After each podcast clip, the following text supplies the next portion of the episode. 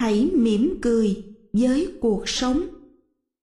Nhiều tác giả, Trần Thoại Lan, dịch Bộ sách Những tấm lòng cao cả, Nhà xuất bản trẻ ấn hành, năm 2002 Người đọc, Trung Nghị Thư viện sách nói dành cho người mù trực thuộc Hội Phụ nữ Từ thiện thành phố Hồ Chí Minh thực hiện năm 2003.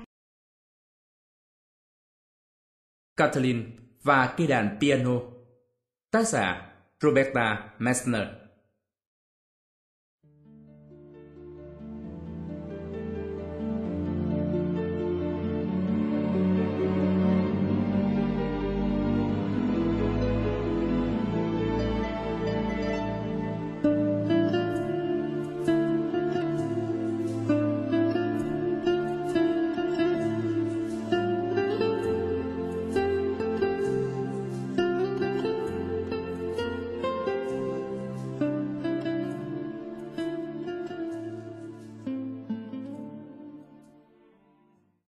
Buổi sáng mùa đông tháng 12, cách đây mấy năm, tôi và chồng tôi, anh Mark, đang lái xe đến sân bay.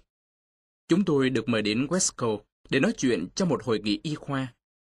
Chúng tôi cùng trò chuyện trên xe. Chúng tôi nói về Westco, nơi hiện có thời tiết ấm áp và rất náo nhiệt so với tiết trời giá lạnh ở đây. Khi đi ngang qua một siêu thị, Mark dừng lại và chạy vào mua mấy thứ. Khi anh trở ra, trên tay anh cầm một túi nhỏ màu nâu, và bên cạnh anh còn có cả một phụ nữ đứng tuổi đang run lẩy bẩy. Thoạt nhìn, hai người tương phản hẳn nhau. Này nhé, mát thì tươm tất, sang trọng, trong bộ com lê bằng len có sọc nhuyễn. Còn người phụ nữ, lạ mặt, chỉ mặc độc chiếc áo khoác xanh lá bằng vải polyester. Loại vải rất mỏng, ngoài ra Chiếc áo còn mất cả hai nút áo và có một vết bẩn phía trước.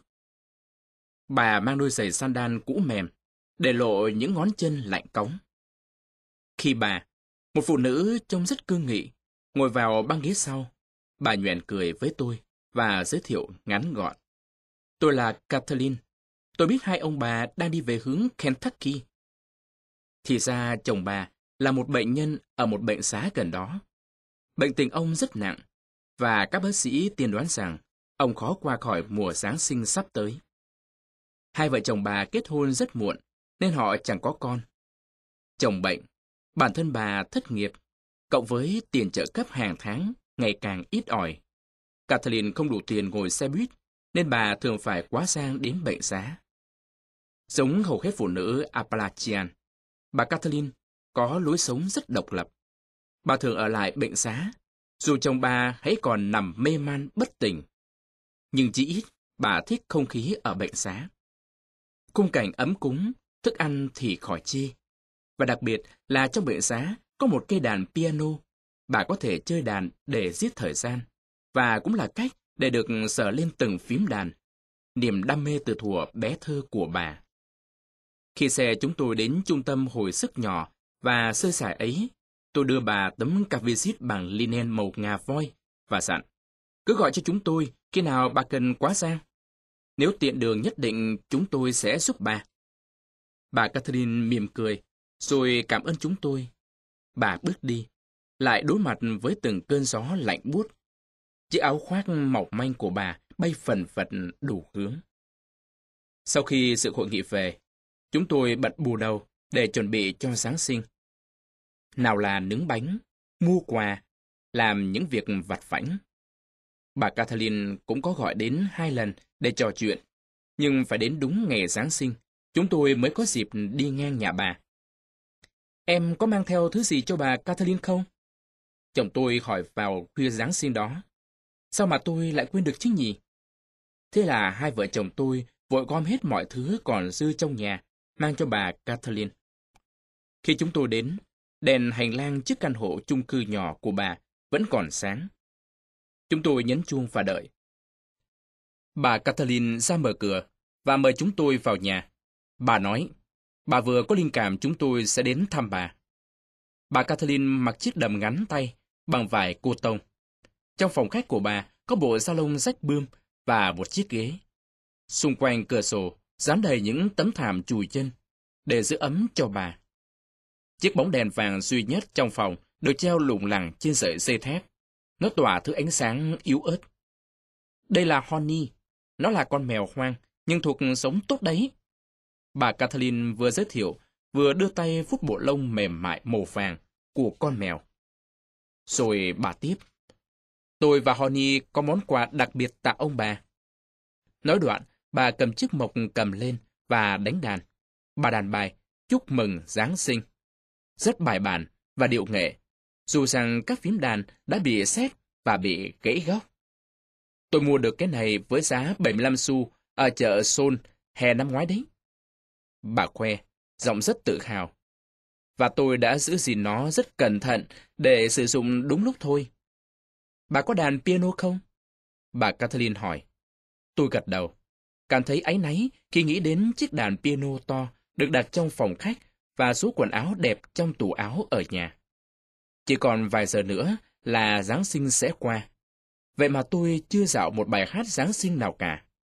Chúng tôi cứ mãi bận rộn, vui đầu và theo đuổi những thứ mà tiền có thể mua được. Dường như chúng tôi đã bỏ qua những thứ mà tiền không thể mua được. Lát nữa khi về tới nhà, bà có thể... có thể đánh bản Silent Night không? Và nếu có thể, xin bà hãy để điện thoại sát cây đàn để tôi được ăn mừng Giáng sinh một lần nữa nhé. Bà nói như nài nỉ tôi. Sau đó, bà kể cho chúng tôi nghe về giấc mơ tìm mua được một cây đàn piano. Loại thẳng đứng mà bà vẫn hay dùng hồi còn bé.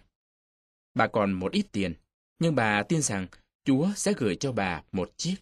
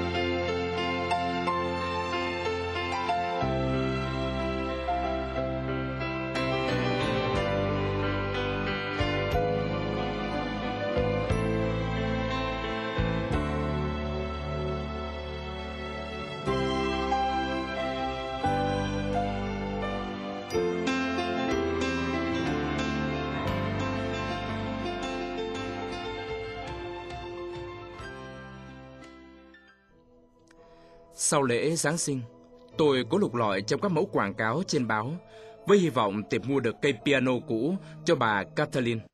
Nhưng rõ ràng, loại hoàng này đã bị các tay buôn đàn thu mua cả.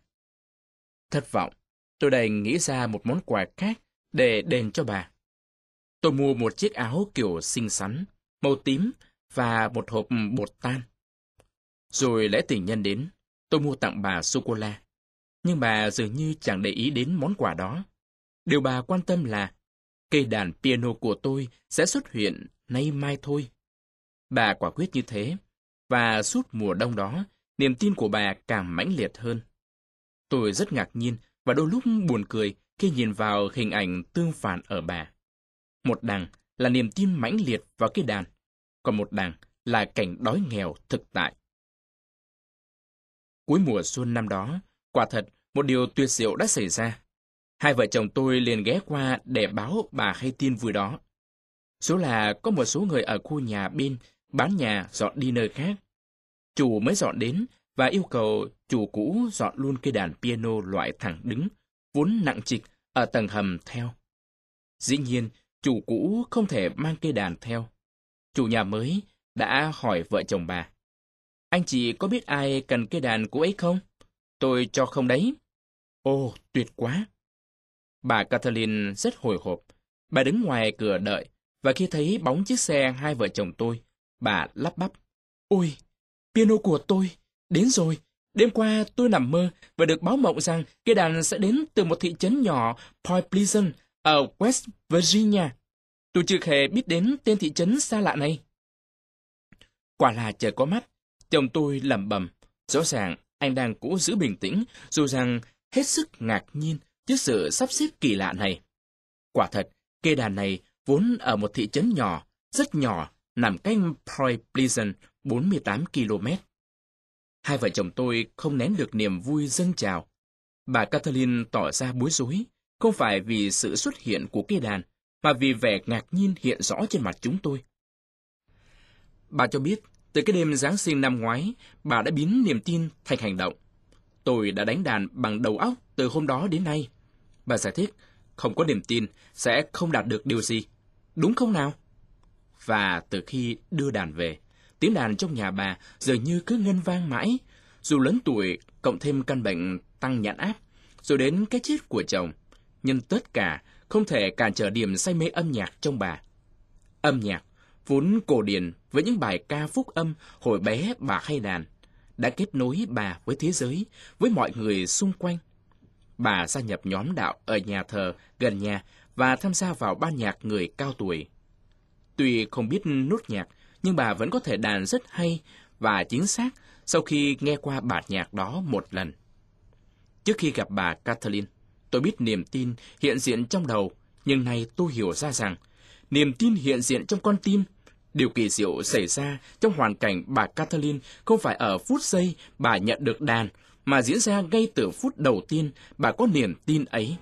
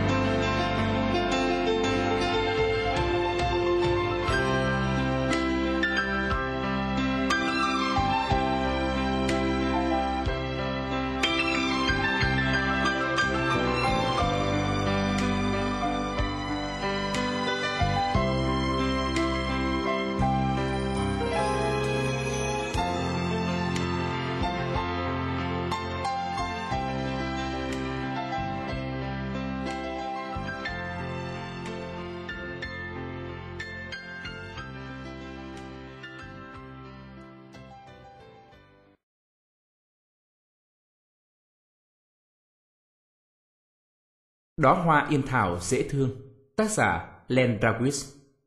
Lại xuất hiện nữa, mẫu quảng cáo cứ xuất hiện liên tục trên báo, khiến bà cứ phải dạo rực mãi. Bà không thể nhịn được nữa, bà phải đăng ký thôi. Quyết định bà đưa ra đã làm ngạc nhiên hết thảy mọi người trong nhà và bạn bè. Bà, một phụ nữ 70 tuổi, vốn rất nghiêm nghị, lại đăng ký theo học lớp chú Hề. Lẽ dĩ nhiên, bà là người lớn tuổi nhất lớp. Trong quá trình học, bà đã phải hết sức cố gắng. Nào là vẽ mặt, rồi lại còn phải tự tay chế tạo ra những chiếc bong bóng mang hình thú. Dù mọi việc đối với bà rất khó khăn, nhưng với quyết tâm cao, cuối cùng bà cũng tốt nghiệp loại sỏi, lại còn được xếp hạng nhất nữa cơ đấy. Thế là từ đó cái tên hề, yên thảo dễ thương, ra đời. Nhiều người không khỏi chố mắt ngạc nhiên khi thấy bà ở cái tuổi này, cộng thêm tính nhút nhát, mắc cỡ cố hữu, lại khao khát được làm chú hề. Mặc mọi người thắc mắc, đàm tiếu, bà coi đây là một cơ hội nghìn năm một thùa để thực hiện tính khôi hài thuộc bản chất mà bà phải kết công dồn nén bấy lâu nay. Và chỉ có làm chú hề, bà mới thỏa mãn được ước mơ của mình mà không bị người ngoài xét nét. Cuộc chơi bắt đầu, bà dùng phấn trắng tô mặt, rồi kẻ chân mày xanh thật rậm và cong, rồi đến chiếc mũi màu đỏ anh đào, và cuối cùng là cái miệng đỏ chót luôn nở nụ cười tươi. Rồi bà chọn một chiếc áo sơ mi rộng thùng thình và một chiếc quần tây cũng rộng lụng thụng. Kế đến là đôi giày vải mềm. Sau cùng, bà búi tóc thành một chùm, rồi đội chiếc mũ trắng patigan lên. Trên chiếc mũ đặc biệt này, bà gắn ký hiệu riêng cho mình, Jack. Đó hoa yên thảo màu tím. Trang điểm xong, bà bắt đầu cuộc hành trình. Bà xung phong đến phục vụ ở các bệnh viện, hội trợ, các nơi khai trương và còn nhiều, nhiều nữa. Nói chung, bà đến bất cứ nơi nào cần một chú hề giỏi.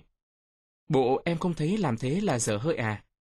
Một lần, chị bà hỏi thế trên đường lái xe đến dự tiệc sinh nhật của một đứa cháu.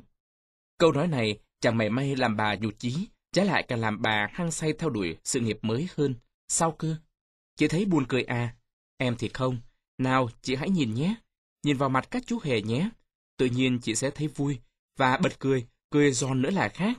Chị biết đấy, mọi người ai cũng thích chú hề kia mà.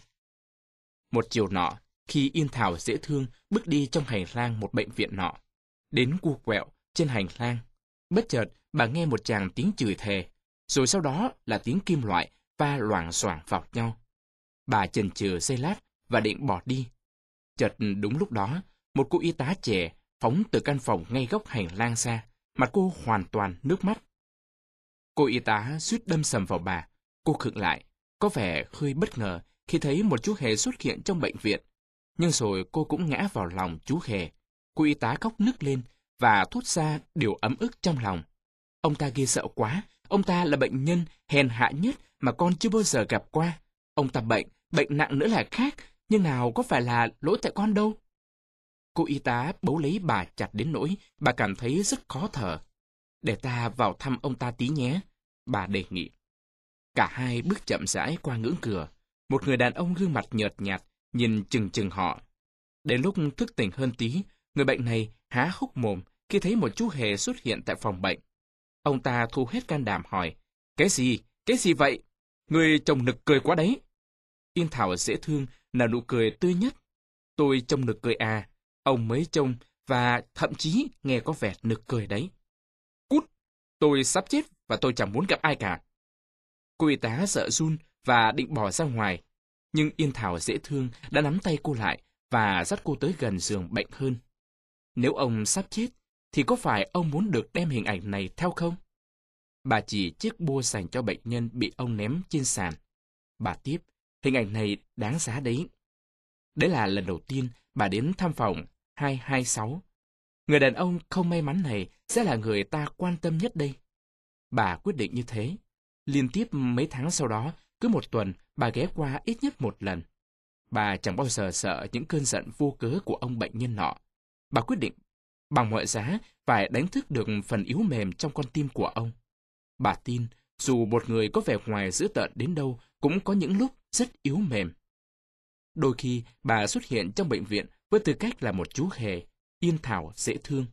Đôi khi, bà đến với tư cách là một người bạn. Dù đến với tư cách một người bạn, thì cái chất hài của một chú hề vẫn còn đó. Bà luôn mang theo thật nhiều vật liệu, làm bong bóng, và dần dần, bệnh nhân phòng 226 là người làm rất khéo các bong bóng mang hình hươu cao cổ tím và chó sù xanh lá cây. Mặc dù cái chết đang cận kề, nhưng cuộc sống trong những tuần cuối cùng của ông lại được thắp sáng và làm phấn khích lên bởi những trò đùa của chú hề. Còn cô y tá trẻ nọ thì nhận xét, Yên Thảo dễ thương đã dạy tôi một bài học rất quý báu về cách giúp đỡ các bệnh nhân. Yên Thảo dễ thương không chỉ thay đổi cuộc sống của người bệnh nhân hèn hạ nhất và cô y tá trẻ, mà bà cũng đã làm thay đổi nhiều mảnh đời khác. Nhưng một trong những thay đổi nổi bật đáng được ghi nhận là sự thay đổi trong chính bản thân bà. Trước đây, bà vốn là một phụ nữ rẻ rặt, khép kín, mắc cỡ, luôn rút vào phía sau mà nay bà đã trở nên vui vẻ hơn và can đảm hơn. Điều đó thể hiện rõ rệt nhất ở việc bà dám đứng ngay giữa phòng trong bộ đồ đặc biệt để thu hút mọi sự chú ý. Chính những thay đổi này đã góp phần giúp bà nếm trải nhiều hơn. Khi có năm đứa cháu nội ngoại, cá tính bà mới bộc lộ rõ ràng nhất. Bà luôn là nguồn vui cho các cháu Kevin, Victoria, Drew, Gabriel và Gavin. Chính từ những trò khề bà bày ra cho các cháu mà bọn nhóc đã đặt cho bà một cái tên chiều mến, bà còi. Vì mỗi lần đến thăm các cháu, bà đều đeo theo một chiếc còi quanh cổ, và khi gặp các cháu, bà đều thổi còi để chọc chúng. Yên Thảo dễ thương, còn là một nhân vật rất đặc biệt với bản thân tôi. Nhưng có lẽ, lần chạm trán bất ngờ nhất, nhưng cũng đặc biệt, đáng nhớ nhất, xảy ra cách đây nhiều năm. Lúc đó, công ty tôi đang làm ăn thua lỗ. Ngân sách thì eo hẹp, các hợp đồng thì bay hơi mất tiêu, rồi kỳ hạn thanh toán nợ lại sắp đến. Mọi chuyện cứ rối bời cả lên. Hôm đó, cô thư ký nhắc tôi biết cách hẹn lúc 4 giờ 30 đã đến. Lúc ấy, quả thật tôi cũng chẳng còn bụng dạ nào để nhớ các cuộc hẹn nữa. Nhìn lại lịch hẹn, Tôi hỏi, cô có chắc là người này có hẹn với tôi không? Cô thư ký trả lời, dạ thưa ông, tôi nghĩ ông nên gặp người này đấy ạ. Trông thấy cô thư ký mỉm cười một cách bí mật, tôi tò mò nên bước ra phòng khách. Và các bạn biết không, Yên Thảo dễ thương xuất hiện trên hành lang công ty chúng tôi. Phải thú nhận với bạn rằng, chính lúc này tôi mới cảm thấy tức cười và có cảm giác được yêu thương nhất. Bà cười với tôi và ôm tôi vào lòng. Bà đã thấu hiểu nỗi khổ tâm bấy lâu của tôi. Lần đầu tiên, sau bao tháng tôi bật cười. Khi mọi người trong công ty thấy tôi cười, họ mới dám cười theo và một nhân viên hỏi. Ông chủ, người này là ai thế? Tôi trả lời bằng một giọng ngưỡng mộ và chứa chan yêu thương. Đây là Yên Thảo dễ thương. Cháu của bà gọi bà là bà coi, còn tôi gọi bà là mẹ.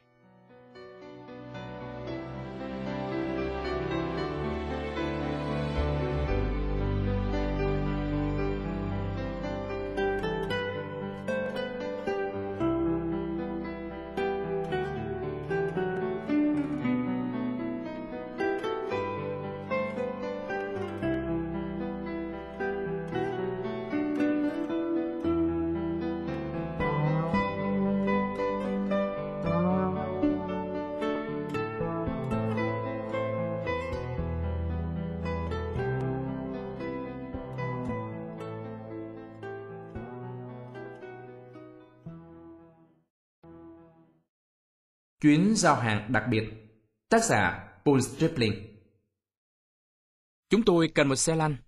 Một giọng nói quen thuộc vang lên trong điện thoại. Đây không phải là một yêu cầu bất thường, bởi bác sĩ Chuck Schellenbecker, một bác sĩ về hưu mà tôi quen nhiều năm nay, đang thực hiện mơ ước được làm một tình nguyện viên giúp đỡ những người bệnh, những người tàn tật ở mọi lứa tuổi khắp nơi trên trái đất. Ông đã đặt hàng chỗ tôi nhiều lần lắm rồi. Ông giải thích thêm. Chiếc xe lăn này dành cho một cụ già không tay và chân.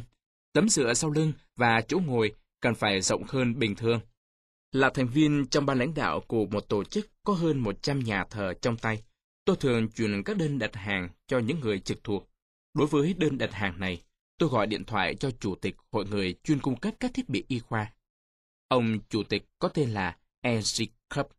Ông cũng là một tình nguyện viên rất tích cực và sông sáo của chúng tôi. Ông luôn cảm thấy hài lòng và tự hào khi được làm việc vì chính nghĩa. Chỉ trong vòng một tuần, Angie và nhân viên của ông đã làm xong chiếc xe lăn theo đúng yêu cầu của bác sĩ Schellenberger. Họ đã dùng các bộ phận trong hai chiếc xe lăn để làm ra chiếc này. Khi tôi giao chiếc xe cho ông Schellenberger, ông ấy đã cho tôi biết thêm. Hôm này, tôi sẽ mang chiếc xe này theo khi đoàn chúng tôi đến công tác ở Siberia. Do không muốn bị đánh giá là người không tin tưởng vào đồng nghiệp, nên tôi không muốn hỏi tiếp. Tôi chỉ nói, tuyệt, chúng tôi sẽ cầu nguyện cho anh và toàn đoàn hoàn thành tốt nhiệm vụ ở Siberia. Nhưng tận thâm tâm tôi rất muốn biết làm sao các anh có thể mang chiếc xe lăn này đến nơi xa xôi ấy kia chứ? Do tôi đã đi đây, đi đó rất nhiều, nên tôi hiểu rất rõ những trở ngại, rồi luật lệ, rồi thói cửa quyền của bộ phận hải quan khi họ trông thấy có một món đồ lạ. Tuy nhiên, kế hoạch của họ được vạch ra và họ có báo tôi biết. Quả tình kế hoạch họ soạn thảo thật tuyệt. Bác sĩ Schlemberger vốn nổi tiếng là một người rất thông minh và có nhiều kế hay. Ông đã đưa một thành viên đang mang thai theo cùng và sau đó viết một giấy giới thiệu, trông cứ y như là một toa thuốc bác sĩ. Giấy giới thiệu này gửi cho các sân bay và nhân viên hải quan. Trong đó giải thích rõ tình trạng sức khỏe của sản phụ và yêu cầu các nhân viên cho phép bà được nghỉ ngơi trên xe lăn trong những chuyến chuyển máy bay và cả trong những lúc đi lại trên máy bay cũng như trong sân bay. Dĩ nhiên, với lý do này, cô sản phụ phải mang xe lăn lên máy bay luôn. Tất cả các hãng hàng không đều tỏ ra rất hợp tác với đề nghị đặc biệt này. Chẳng ai nghi ngờ bà sản phụ có gương mặt sáng ngời ấy cả và bà qua các cổng hải quan sẽ như chơi. Sau khi đến Siberia, đoàn công tác đến ngay một ngôi làng heo hút để chắc ăn. Cô sản phụ tiếp tục ngồi trên xe lăn trong suốt chặng đường. Khi họ đến nơi ở của một cụ già đang ăn xin ngoài đường, cả đoàn bỗng dưng hồi hộp lạ thường. Bất thình lình, bà sản phụ đứng bật dậy, bước những bước đi khỏe khoắn ra khỏi xe lăn. Vài người trong đoàn nhấc ông cụ của tay chân ấy lên và đặt ông lên xe lăn. Sau khi được chỉ dẫn sơ, ông cụ đã biết cách sử dụng và ông hồ hởi, tự hào lăn xe quanh làng. Bắt đầu từ đây, các tính độc lập và lòng tự trọng trong ông sẽ được tái thiết. Gương mặt ông lúc này cũng rạng rỡ, chẳng kém gương mặt sản phụ lúc nãy. Khi có ai đó hỏi ông cụ làm sao ông nhận được chiếc xe lăn đặc biệt này, ông mỉm cười trả lời đơn giản, một chuyến giao hàng đặc biệt. Để xem em làm được gì nhé. Tác giả Dan Miller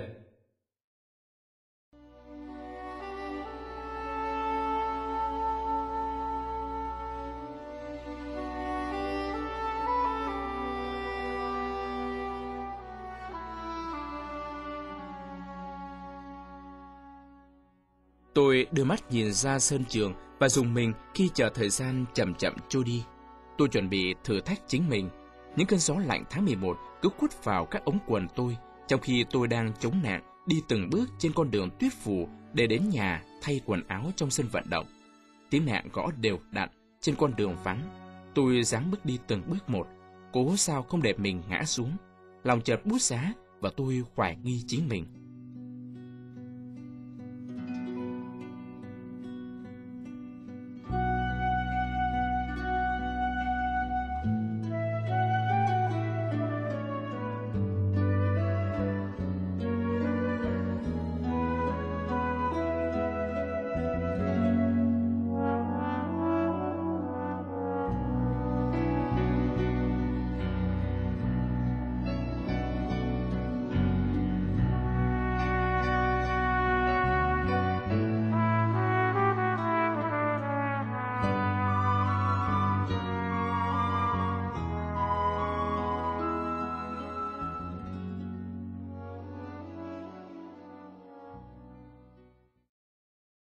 Hẳn mình đã hóa rồ rồi phải không?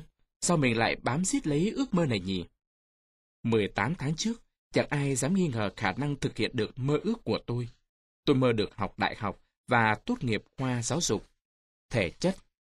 Hồi cấp 3, tôi được mệnh danh là ông vận động viên. Thời đó, tôi là đội trưởng và là một vận động viên bóng rổ xuất sắc trong đội vô địch hội sinh viên học sinh. Năm đó, đội tôi chỉ thua hai trận. Ngoài ra, Tôi còn chơi ở vị trí trung vệ và hậu vệ trong đội tuyển bóng đá.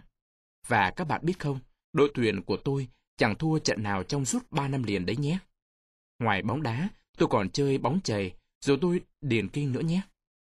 Tôi chơi trong đội tiếp sức và đội tôi đoạt huy chương bạc trong khu vực đấy. Cả gia đình và bạn bè tôi ai cũng ủng hộ và trông chờ tôi hoàn thành được ước mơ của mình.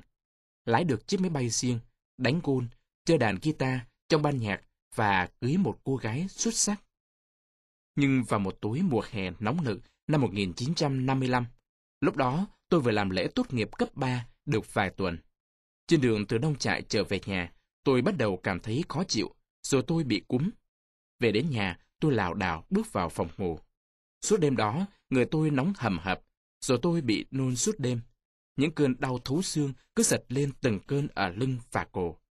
Cha mẹ tôi rất lo lắng, và họ vội tìm bác sĩ riêng đến. Bác sĩ phát hiện cơ thể tôi chẳng còn phản ứng được với mọi kích thích, và ông tuyên bố tôi mắc bệnh bại liệt. Chứng bệnh mà bố mẹ tôi mới nghe thôi đã khiếp vía lên rồi. Thời điểm đó, vaccine ngừa bại liệt mới có tên là Sol, vẫn chưa được bán ở thị trấn nhỏ của chúng tôi, trung tâm Washington. Và có lẽ tôi là nạn nhân cuối cùng trên toàn nước Mỹ còn mắc chứng bại liệt. Những ngày tiếp theo đó, tôi chỉ còn cử động được cổ tay và các ngón tay trái. Tôi phải hoàn toàn phụ thuộc vào người khác. Lúc đó trông tôi chẳng khác nào một em bé. Hai tuần sau, lần bột phát cơn sốt ấy, tôi gần như chẳng gặp người được. Bạn bè nhấc bổng cơ thể mềm nhũn của tôi rồi đặt lên chiếc xe tải mới mượn được để chở tôi vào bệnh viện cách làng cả 100 cây số. Sau khi chẩn đoán, các bác sĩ đã báo cho cha mẹ tôi biết rằng tôi đã bị liệt. Căn bệnh bại liệt đã hủy hoại 80% cơ bắp ở chân và cánh tay phải của tôi. Chúng không còn sử dụng được nữa, còn cánh tay trái thì bị liệt hơn 50%. Một bác sĩ còn tiên đoán tôi sẽ phải ngồi xe lăn suốt đời. Tôi không muốn nghe, tôi không muốn tin, tôi chỉ tin ở đấng tạo hóa, và tôi biết đấng tạo hóa tạo nên tôi vì một lý do đặc biệt khác. Một trong những lý do đó là muốn tôi trở thành vận động viên điền kinh. Vậy mà bây giờ đến cả ăn và mặc tôi cũng không tự làm được. Gia đình và bạn bè luôn cầu nguyện cho tôi. Họ muốn tiếp thêm sức mạnh cho tôi để tôi có đủ can đảm tham gia các khóa trị liệu nhằm cứu vãn phần cơ thịt còn lại. Lắm khi đau quá, tôi phải thét to lên. Một trăm ngày sau, tôi lò cò xuất viện với đôi nạn trên tay. Dĩ nhiên, tôi dùng lực chủ yếu bằng cánh tay trái. Tôi vẫn chưa đứng vững được, còn khi ăn, tôi thường làm vung vãi thức ăn ra xung quanh, và khó khăn lắm tôi mới tự thay quần áo được. Dù vậy, chỉ ít, ông trời cũng đã nghe được lời cầu nguyện và đã giúp tôi làm được những động tác tưởng chừng đơn giản ấy. Năm kế tiếp, tôi tiếp tục điều trị vật lý ở nhà. Tôi vẫn mãi cảm thấy không yên lòng. Tôi muốn được hòa nhập với cuộc sống và đeo đuổi ước mơ của mình. Đó là ước mơ được học đại học.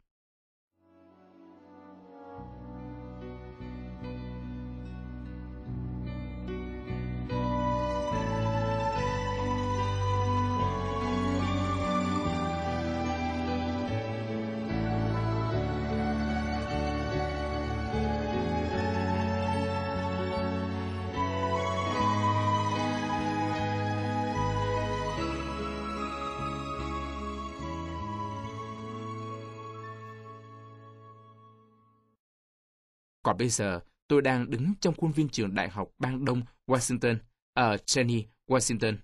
Dĩ nhiên, vẫn trong tình trạng tê liệt, nhưng mang một trái tim tha thiết được làm vận động viên. Một thư bảo đảm bên ngoài ghi hàng chữ, miễn môn thể chất, đã làm tôi bàng hoàng và đánh rơi phong thư xuống đất. Mặc, tôi cố bước đến phòng tập thể dục và văn phòng làm việc của giáo viên khoa giáo dục thể chất. Đoạn đường chỉ 400 mét, Vậy mà tôi đã té có đến 6-7 lần. Cuối cùng, phải chờ một số sinh viên tốt bụng đỡ tôi dậy và dìu tôi đi. Bây giờ tôi đã bắt đầu làm quen với ánh mắt nhìn chừng chừng của mọi người cùng với câu hỏi dễ chạm tự ái. Ông có cần tôi mua giúp cái gì không ạ? Tuy nhiên, đến nay tôi vẫn chưa quen được với ý nghĩ tôi là một người què. Các xưng hô này còn đỡ hơn nhiều so với cách gọi tôi là kẻ vô dụng kẻ tật nguyên mà trước đây tôi phải chấp nhận. Tôi muốn được chuyên sâu môn giáo dục thể chất hơn bất cứ thứ gì khác trên đời. Dĩ nhiên, tận sâu trong lòng, tôi biết tôi sẽ bị từ chối. Nhưng ngoài nghề này ra, đâu có nghề nào tôi thích kia chứ. Tôi quyết định liều một phen. Có ai đó mở sẵn cánh cửa phòng tập thể dục nặng trịch, thế là tôi lách nạn vào.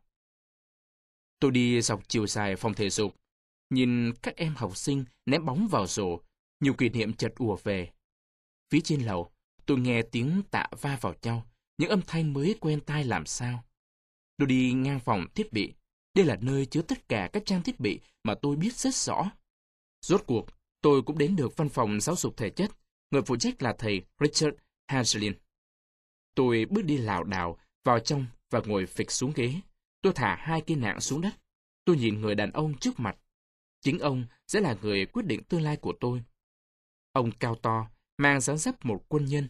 Ông chăm chú lắng nghe nguyện vọng của tôi. Em không thể chạy và nhảy. Tôi nói, em cũng không thể hít đất và hít xa. Em cũng chẳng thể leo dây hoặc nhảy dây. Nhưng em muốn được chuyên sâu môn thể dục và em tha thiết được làm một giáo viên thể dục. Nói xong, tôi nín thở chờ đợi. Rõ ràng, thầy biết tôi thậm chí không thể nhấc tay qua khỏi đầu được. Và đương nhiên, tôi càng không thể ném bóng ghi bàn. Tôi chờ ông nói lời từ chối. Danny, thầy xin lỗi em nhé, nhưng em đã chọn sai ngành rồi. Tương lai tôi nằm ở câu trả lời của ông. Thời gian như ngừng trôi, tôi hồi hộp chờ. Nào, thầy Hanselin nói ngay, để xem em làm được gì nhé. Nếu người ngồi trước mặt tôi không phải là thầy Hanselin mà là người khác, thì có lẽ họ đã xóa tên tôi ngay tức khắc. May sao, ông trời đã sắp xếp để tôi gặp ông. Thầy Haselin bắt đầu huấn luyện tôi hai môn, tạ và bơi. Ông muốn xem khả năng hồi phục của tôi đến đâu. Muốn lấy được bằng tốt nghiệp, tôi phải đậu cả 11 môn học. Dần dần, tôi đã có thể trụm chân lại nhảy trên tấm đệm, và rồi sau hết, tôi cũng lấy được bằng thạc sĩ về giáo dục thể chất. Trở thành một chuyên gia về giáo dục thể chất, tôi dạy thể dục và có rất nhiều niềm vui. Chính vì yêu nghề nên tôi đã cố gắng phát huy sức sáng tạo đến tận cùng. Sau này, tôi trở thành hiệu trưởng một trường tiểu học. Tôi còn nhận được 3 phần thưởng của bang Washington vì những thành tích xuất sắc. Thậm chí, bản thân tôi cũng chẳng thể giải thích vì sao tôi có thể vượt qua được. Điều duy nhất tôi muốn cho quý vị biết là tôi đã áp dụng những lời khuyên chân tình của thầy Hanselin đối với mối quan hệ với đồng nghiệp và các học sinh. Tôi luôn đặt cho họ thử thách. Câu nói định mệnh của thầy hôm nào, để xem em làm được gì nhé, đã nằm lòng trong tôi. Và nay, đến lượt tôi nói với họ, giáo viên và học sinh. Tôi tin mỗi người trong số đó và tôi rất muốn họ có thể cố gắng hết sức. Ngoài ra, tôi cũng nghe theo lời khuyên của thầy, cố gắng đạt được những nguyện vọng khác. Tôi đánh liều mời một cô gái đẹp, vốn là bạn gái một cầu thủ bóng đá, đi uống nước, và sau đó chúng tôi cưới nhau. Tôi cũng phụ trách đánh guitar bass trong ban nhạc, học đánh gôn bằng một tay, và còn lấy được bằng lái máy bay. Những thành công này có thể bị mọi người coi là không tưởng đối với một người bị liệt như tôi. Sau 28 năm phục vụ trong nghề, tôi về hưu và quyết định quay lại trường cũ làm trợ giảng cho thầy Haselin. Tôi từng kể cho tập thể sinh viên nghe về những lời động viên, khuyến khích mà thầy đã dành cho tôi vào một buổi sáng đáng nhớ của năm 1956. Lúc đó, tôi là một sinh viên năm thứ nhất, nhút nhát, sợ hãi, tật nguyền, nhưng có ý chí sắt thép. Câu hỏi nghi ngờ ngày xưa vẫn thường vang vẳng bên tai. Hẳn mình đã hóa rồ rồi nên mới đeo theo ước mơ này phải không? Nhưng từ sau ngày gặp thầy Hazelin, tôi đã không còn chất vấn, dằn vặt mình bằng câu hỏi này nữa. Thay vào đó, câu nói bảy chữ, để xem em làm được gì nhé, của thầy đã in sâu vào tâm khảm tôi và biến những ước mơ tưởng chừng vô lý thành hiện thực.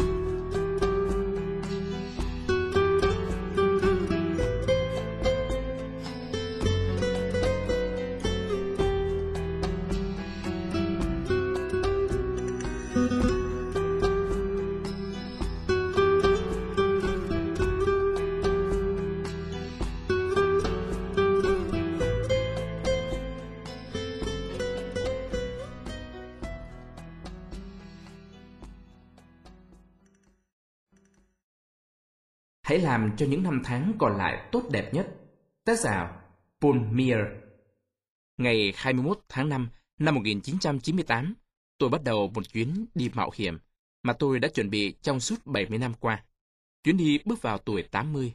Tôi đã trông mong ngày này lâu lắm rồi, và đến nay tôi có thể thông báo các bạn một tin vui, đó là cuộc sống thật sự bắt đầu ở tuổi 70. Ngày trước, tôi nghĩ 60 tuổi là thường, nhưng 70 tuổi thì khác nhiều đấy nhé. Người ta có thể già đi, nhưng tôi không tin tôi sẽ già đi ở cái tuổi 70. Cách đây rất, rất nhiều năm, còn nhớ tôi khao khát được lên lão làng 70, nhưng chờ mãi, chờ hoài, vẫn chưa được. Cuối cùng, rồi cũng đến. Bây giờ tôi 70 tuổi, tôi có thể kỳ ngơi. Người ta thường không đòi hỏi nhiều ở tôi nữa. Lúc tôi 60 tuổi, mọi người đều mong tôi về khiêu để nghỉ ngơi trên ghế lắc đặt ở mái hiên trước nhà. Họ hy vọng tôi sống thư thả và họ nghĩ tôi sẽ có thói quen ngồi đó phàn nàn về những cơn đau đã qua và những thất bại mà tôi đã nếm.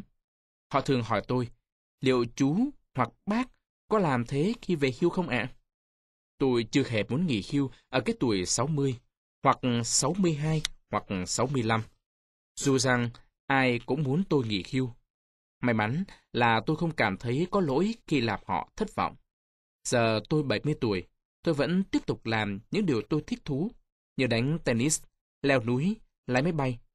Bây giờ mọi người cứ cho là tôi đã nghỉ hưu nên chẳng còn ai thắc mắc đặt câu hỏi nữa.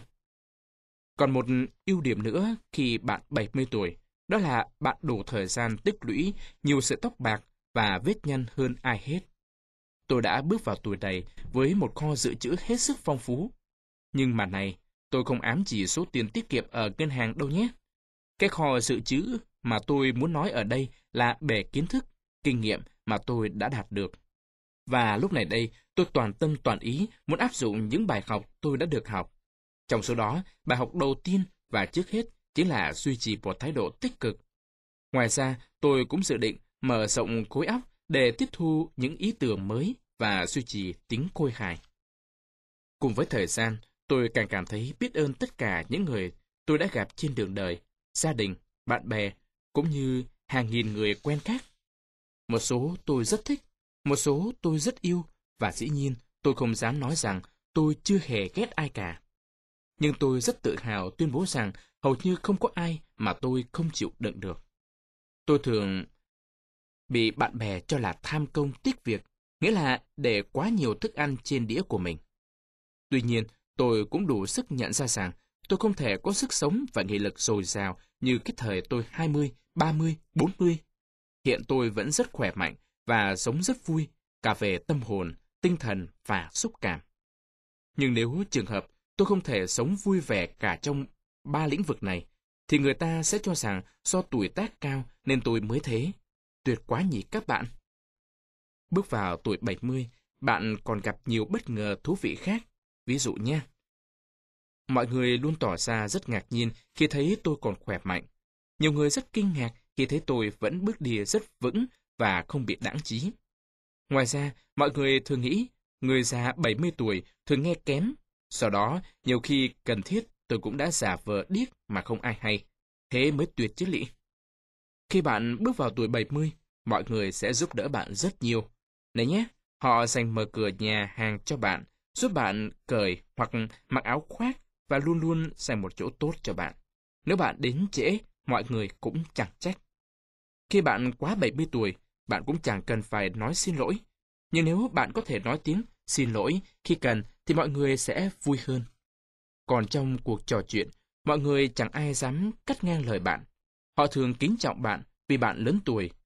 70 tuổi vẫn hay hơn 60 và hẳn nhiên còn tuyệt hơn so với cái tuổi 50. Khi bạn 50, người ta thường gắn cho bạn chịu trách nhiệm nhiều thứ.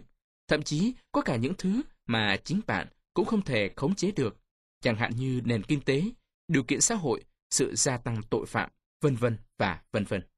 Nhưng ngược lại, khi bạn 70, các con bạn đã đủ lớn để nhận ra rằng các bạn đã làm hết sức mình để hoàn thành tốt vai trò người cha, người mẹ, và chúng sẽ không còn trách bố mẹ chúng nữa. Tôi rất biết ơn các đứa cháu tôi đã dạy cho các con tôi bài học này. Khi bạn 70 tuổi, bạn có nhiều chọn lựa hơn. Bạn có thể làm ra vẻ như mình trẻ con hoặc già lụ cụ Nếu bạn làm ra vẻ như trẻ thơ, thì mọi người đều rất thông cảm với bạn vì họ nghĩ bạn đang đến thời kỳ phát triển thứ hai của trẻ thơ. Còn nếu bạn tỏ ra lụ cụ họ cũng sẽ thông cảm với bạn và cho rằng bạn đã suy yếu về tinh thần rất nhiều nên họ sẽ đối đãi với bạn hết sức tử tế. Ngoài ra, bạn có quyền đáp ứng những trông mong của họ hoặc bạn không phải làm gì cả. Tuy nhiên, thuyết phục được lớp trẻ đôi khi cũng rất khó khăn. Tôi phải thường xuyên báo với mọi người rằng tôi rất bận, rằng tôi còn có nhiều mục tiêu để phấn đấu, cho đến tận năm 100 tuổi. Và tôi cũng đã phải nói lời từ chối không biết bao nhiêu lần. Sau này, tôi chợt nhận ra rằng từ khi tôi dán poster lên văn phòng, nơi làm việc của tôi, thì hầu như tôi đã tiết kiệm được lời nói rất nhiều. Đây là những gì tôi viết trên đó. Nghỉ hưu, đi câu, đi bộ đường dài, chơi gôn, lái máy bay, chạy xe đạp, lặn, bơi, đọc sách, nghề trưa và ngắm hoa. Sống vui, làm việc tích cực. Tôi đã thực hiện những điều này. Đến năm 70 tuổi, bạn sẽ được củng cố thêm về niềm tin và lý thuyết mà bạn đã đeo đuổi bấy lâu. Giờ đây tôi nhận ra rằng tôi không cần phải quan tâm quá mức để làm hài lòng người khác. Tôi không cần phải mặc bộ com lê, áo sơ mi hồ bột và tất cả vạt. Trái lại, tôi có thể mang giày tennis hoặc chẳng mang giày gì cả mà không sợ ai trách. Ngoài ra, tôi còn có quyền ngủ trưa bất cứ lúc nào. Tôi tiếc là mình không chịu ngủ trưa từ trước. Dù sao, theo chỗ tôi biết, thì ông Albert và Thomas Edison cũng đã luôn ngủ trưa mà chẳng ai quấy rối họ cả. Nhiều người còn cho rằng giấc ngủ chưa hỗ trợ trí thông minh. Tuổi 70 còn mở rộng tầm nhìn cho tôi hơn. Tôi đã học được cách thôi không nên tự giàn vặt mình vì những chuyện còn con. Dù sao đó cũng chỉ là chuyện nhỏ thôi mà. Thời gian rất quý báu, mà thường thì con người phí thời gian vô ích vào những chuyện giận hờn, thù ghét, cay cú. Giờ đây, tôi đủ tuổi để phân biệt được rõ ràng đâu là tốt, đâu là xấu. Tôi đã động viên mình làm nhiều điều tốt và tôi cũng khuyến khích nhiều người khác làm thế. Chính tuổi tác đã dạy tôi một điều rằng, khi bạn làm việc tốt, trái tim và trí óc bạn sẽ trở nên minh mẫn và đầy sức sống. Đến giờ tôi vẫn chưa biết cuộc sống sau này của tôi sẽ ra sao, nhưng tôi vẫn đang lên kế hoạch và vạch ra mục tiêu để tôi chinh phục chuyến đi mạo hiểm kế tiếp. Tôi mong mau đến khoảnh khắc, khoảnh khắc mà tôi sẽ làm cho thời gian còn lại tuyệt vời nhất. Đến giờ, tôi hoàn toàn bị thuyết phục rằng cuộc sống chỉ bắt đầu ở cái tuổi 70.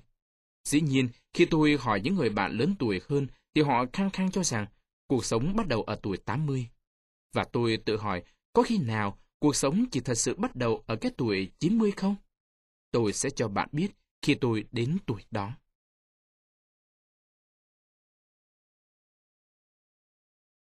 Khi tôi lớn lên, tác giả Barbara Russell, Dresser. Lúc tôi mới 8 tháng tuổi, cha mẹ tôi qua đời vì một tai nạn xe hơi. Thế là ông bà phụ mẹ nuôi dạy tôi. Từ đó tôi nhận ra rằng chính kinh nghiệm sống đã giúp người lớn thông minh hơn. Trong đời tôi, có ba người đã nuôi nấng, chăm sóc tôi. Đó là dì Emily, nay 103 tuổi, một người dì hàng xóm, Clara Ventran, 33 tuổi, và mẹ tôi, Winnie Russell Nutrell, 82 tuổi. Vì muốn khai thác quặng chứa sự thông minh từ ba đấng phu nhân này, mà tôi đã đặt câu hỏi cho từng người một về công thức sống sao cho sung sức, sao cho thọ, mà chính họ là những gương điển hình cho công thức đó. Và dưới đây là ba lời khuyên quý báu để làm phong phú cuộc sống chúng ta ở bất cứ lứa tuổi nào. Hãy sống hết mình cho từng ngày. Emily Smith, 103 tuổi. Tôi bắt đầu sống hết mình cho từng ngày từ khi tôi hãy còn rất trẻ. Tại sao ư? Vì tôi nghĩ tôi không còn sự chọn lựa nào khác. Đây chính là câu trả lời chân thành nhất của tôi. Chỉ có sống như thế, bạn mới tồn tại được trên vùng đồng bằng lộng gió ở đông New Mexico. Chính những khó khăn cực nhọc đã dạy ba mẹ tôi nhiều điều hay, và ông bà là ví dụ thuyết phục nhất về lối sống này. Đầu tiên, họ luôn cảm thấy vui vẻ, hạnh phúc khi được kéo dài thêm sự sống dù chỉ một ngày. Bởi lẽ, ngày xưa, đời sống rất bấp bênh. Con người luôn bị bùa vây bởi các chứng bệnh nan y. Do đó, nhiều người chết rất trẻ so với ngày nay. Kế đến, cha mẹ tôi luôn biết ơn Chúa đã cho cơ hội cải thiện số phận. Cha mẹ tôi, cũng như bao người tiên phong của bất kỳ kỳ nguyên nào, luôn ấp ủ một ước muốn được nhận một phần đất dành cho người di cư ở biên giới mới. Sống hết mình trong từng giờ của một ngày đã tỏ ra rất hiệu quả đối với cha mẹ tôi và những người khác và cũng rất hiệu quả đối với tôi qua mỗi thời kỳ. Sống hết mình cho từng ngày riêng biệt đã giúp tôi tăng thêm niềm vui trong những lúc hạnh phúc và đồng thời tăng sức chịu đựng và sức mạnh trong những lúc đau khổ, bao gồm cả những năm tháng kinh hoàng trong thời kỳ khủng hoảng kinh tế, cả trong thời gian chồng tôi qua đời cách đây 45 năm, và cả hai cái chết đột ngột xảy ra cho hai đứa con bé bỏng, cũng như cái chết của một trong những đứa đã trưởng thành. Cháu gái tôi vừa rồi thì thầm vào tai tôi, con rất biết ơn về việc nội luôn nhớ ngày sinh nhật của con, và con rất thích nhận được thư động viên của nội. Ngoài con bé ra, còn có nhiều người đã nói với tôi tương tự như thế, bởi vì tôi thường hay viết vài dòng cho bà con trong những ngày quan trọng của họ, như sinh nhật, lễ tốt nghiệp, lễ cưới. Dĩ nhiên, do tôi không giàu có gì để mua những món quà đắt giá tặng họ, nhưng ngoài lý do đó ra, bình thường tôi vẫn hay quan sát và nhận ra được rằng tiền đối với một số người giàu có chẳng mang đến hạnh phúc gì cả. Cái mà tôi chắc chắn đó là con người, dù già hay trẻ, đều rất cần những lời động viên cổ vũ. Kinh nghiệm sống này đã được minh chứng bằng sách cách ngôn điều 12, 25. Những trái tim lo lắng bao giờ cũng nặng chịu.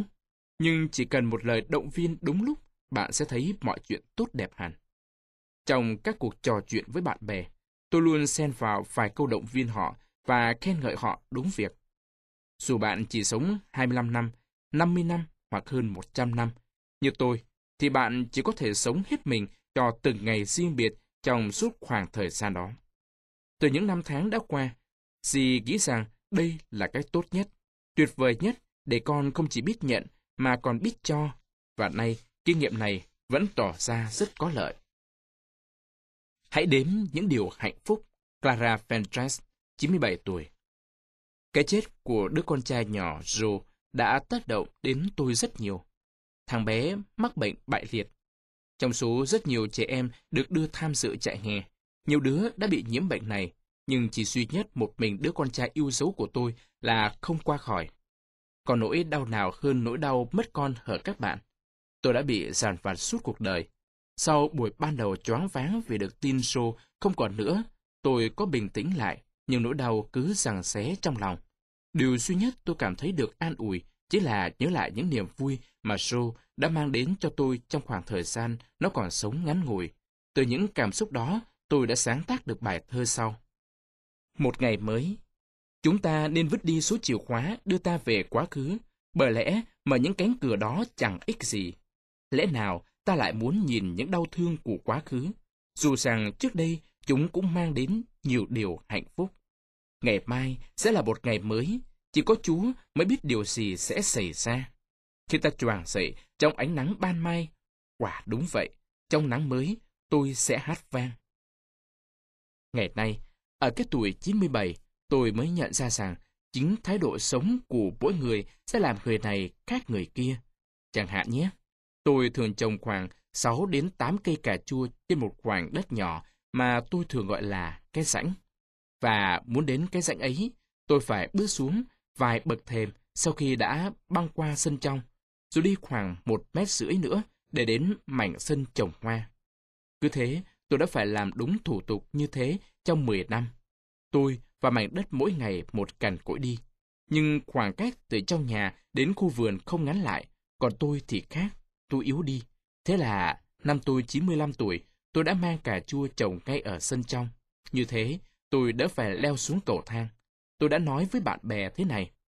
Đây là việc làm thông minh nhất của tôi từ trước tới giờ. Người ta có thể phải thuê một chiếc xe tải để chuyển đồ đạc từ nhà cũ sang nhà mới. Còn tôi, tôi chỉ di chuyển đồ đạc trong trí óc mà thôi. Đấy là khi tôi quyết định trồng trên lầu thay vì dưới đất. Và chính thái độ sống uyển chuyển thế này đã giúp đỡ tôi rất nhiều. Ngoài ra, thái độ biết ơn đã cho tôi lòng can đảm và niềm hứng thú đối với cuộc sống. Cuộc đời quá ngắn ngủi để ta cứ mãi dằn vặt mình về những thứ ta không có, thay vì đó tôi nghĩ về những cái tôi đã đạt được. Đừng lo lắng. Winnie Russell Luttrell, 82 tuổi. Lo lắng cũng có ích lắm đấy nhé. Mẹ thường bảo nhiều người như thế. Ngạc nhiên lắm phải không con? Này nhé, bởi vì tất cả những gì lo lắng đều không bao giờ xảy ra cả. Mẹ rất tán thành câu nói của Mark Twain. Tôi là một ông già, và tôi đã biết rất nhiều điều rắc rối, nhưng phần lớn những rắc rối ấy không xảy ra với tôi. Câu nói tưởng đùa ấy nhỉ, nhưng chính cuộc đời đầy bi kịch của mẹ là một ví dụ điển hình cho câu nói này. Ví dụ nha chưa bao giờ trong đầu mẹ mày may nghĩ rằng cha mẹ phải sống xa nhau. Mẹ coi đó là chuyện bình thường. Đôi vợ chồng nào mà không sống trọn đời, trọn kiếp chứ con. Vậy bà cha con lại qua đời trong một tai nạn xe hơi khi mới 27 tuổi. Mẹ trở thành bà quá ở cái tuổi 24 và từ đó các con mồ cô cha. Tất cả các con lớn lên nhưng mẹ luôn lo cho sự an toàn của các con. Dĩ nhiên, mẹ chẳng hề lo vẩn vơ đâu các con ạ. Mẹ nghĩ thế đấy, hai đứa con của mẹ phục vụ trong quân đội tại cuộc chiến tranh ở Việt Nam. Một đứa nhận được học bổng trong cuộc đua tài của đám chăn bò để rồi được học đại học và trở thành một người chăn bò chuyên nghiệp, rồi kiếm sống bằng nghề huấn luyện ngựa. Một công việc rất nguy hiểm cho mọi người. Còn một đứa thì cứ phải bay tới bay lui, ngồi máy bay liên tục. Mẹ sợ có ngày nó sẽ chết trong một vụ nổ máy bay hay gì gì đó. Còn đứa con gái lớn nhất thì làm việc ở châu Phi. Mẹ còn nhớ rất rõ đã từng nói với đứa con gái thứ một cách chắc chắn như sau. Sẽ có ngày Barbara biến mất trong vùng đất đen tối của châu Phi và cả nhà ta sẽ chẳng ai biết chuyện gì đã xảy ra với chị cả của con. Tuy nhiên, tất cả mọi thứ mà mẹ lo lắng kinh khủng đã không diễn ra. Ấy, cứ lo đủ thứ như thế đấy, nhưng mẹ không hề nghĩ đến khả năng các con của mẹ, nhất là những đứa sống ở phố New Mexico, gặp tai họa nào cả. Và rồi lại một lần nữa, điều mẹ không lo lắng, quan tâm đã xảy ra. Bill chết vì căn bệnh ung thư, còn Janet, đứa con gái út và chồng nó đã bị một tên lái xe xỉn đâm chết khi hai vợ chồng nó chỉ còn cách nhà có ba con phố nữa. Để lại một đứa con trai mồ côi, trải qua biết bao nhiêu chuyện, mẹ đã học được bài học rằng hãy sống sao cho phải và mẹ luôn tự nhắc nhở rằng Thượng Đế luôn thương yêu và chăm sóc mẹ dù có chuyện gì bất hạnh xảy đến đi chăng nữa. Vì nghĩ như thế nên mẹ chọn cho mình một cách sống thoải mái.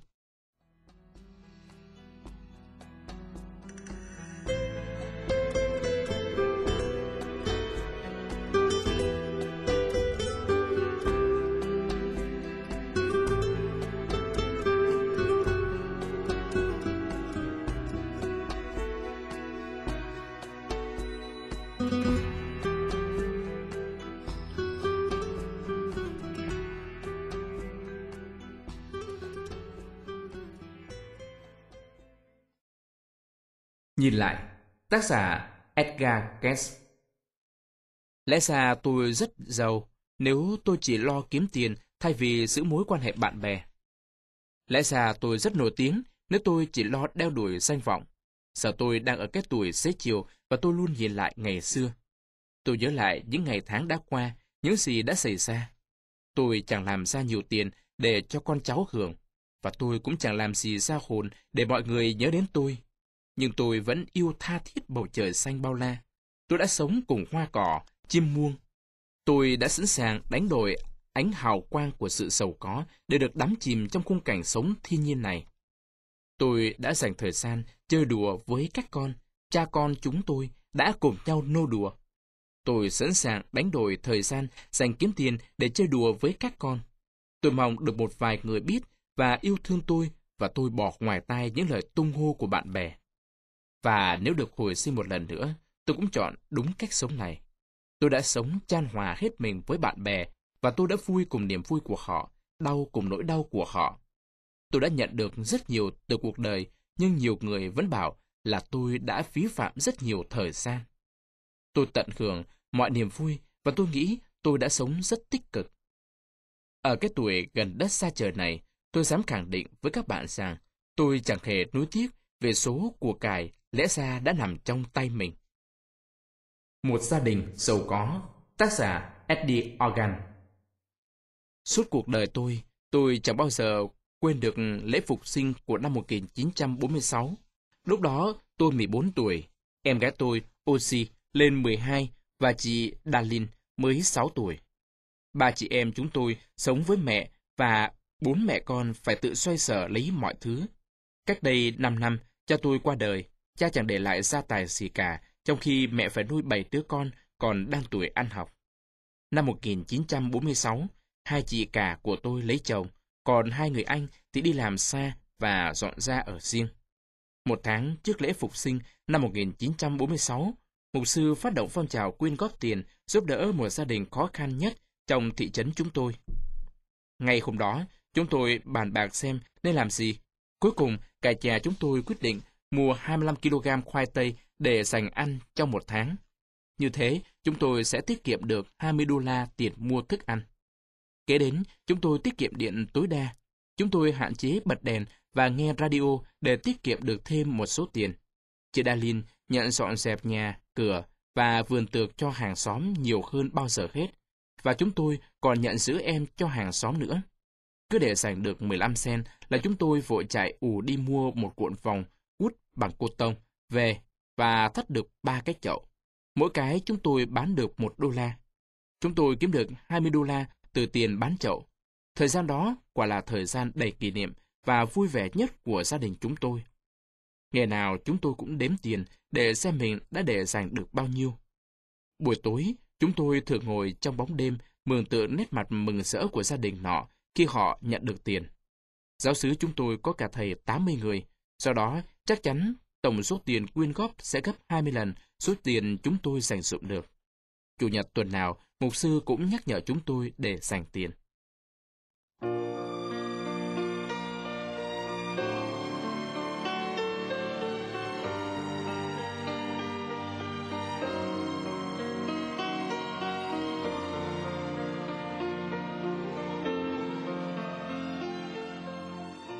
Cái đêm trước lễ phục sinh quả là một đêm đáng nhớ.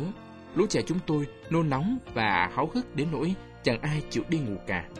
Lạ thay, chúng tôi chẳng buồn vì không có áo mới mặc vào ngày mai. Số tiền dành dụm cả tháng của chúng tôi là 70 đô la. Chúng tôi đếm từng giây, từng phút chờ trời sáng.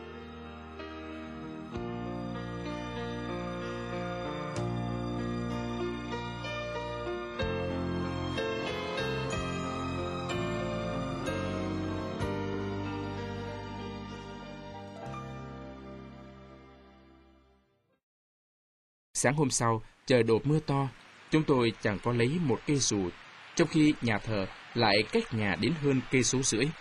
Nhưng chúng tôi mặc kệ. Đôi giày của chị Darlene bị rách nên chị phải dùng giấy cắt tông lót. Chẳng may, miếng lót bị nước mưa thấm vào và nó rách tơi tả. Thế là chân chị bị ướt sũng.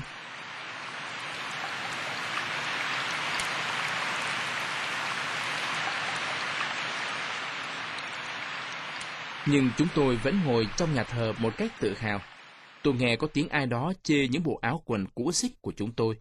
Tôi nhìn những bộ áo mới tinh của họ, trong lòng tôi bỗng cảm thấy tôi giàu có hơn cả.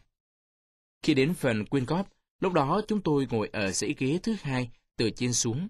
Mẹ bỏ vào thùng tờ 10 đô, và ba đứa chúng tôi, mỗi đứa bỏ 20 đô. Chúng tôi ca hát và nhảy chân sáo về nhà. Giờ ăn trưa, mẹ đã chúng tôi một bữa thịnh soạn.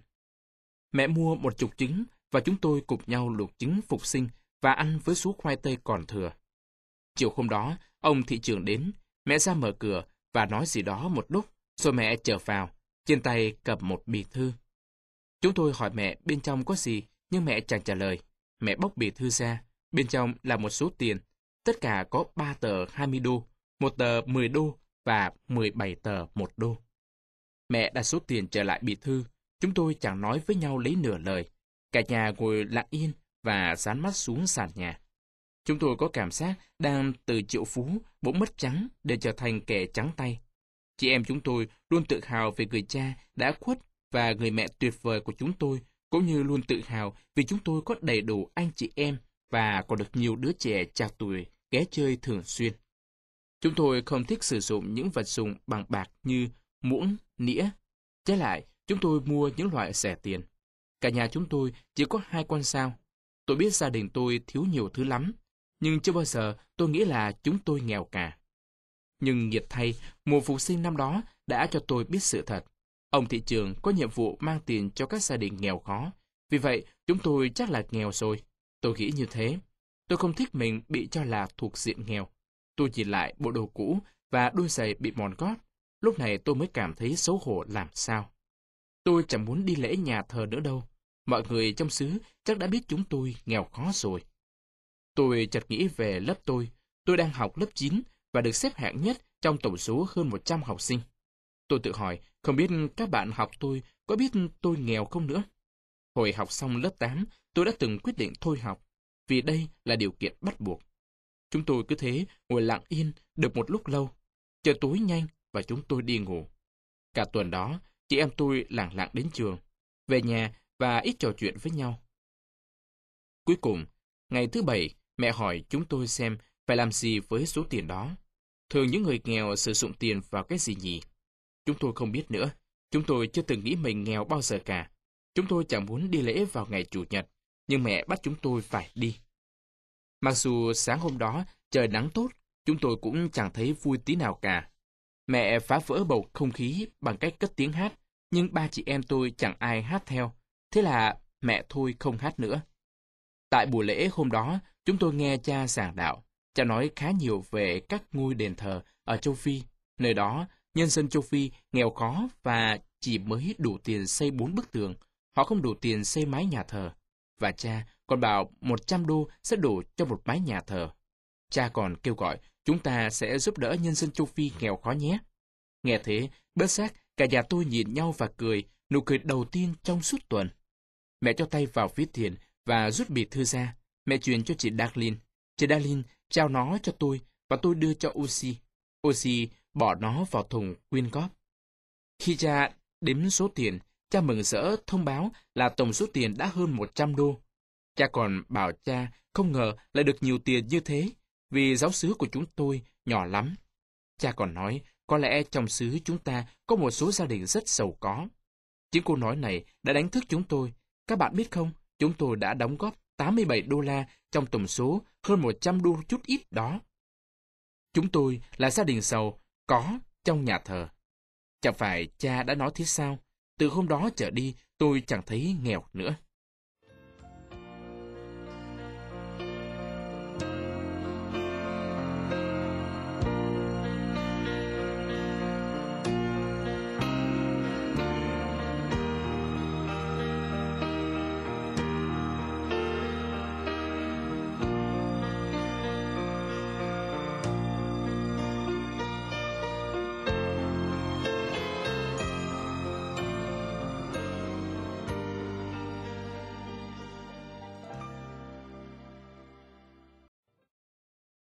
Ân nhân bí mật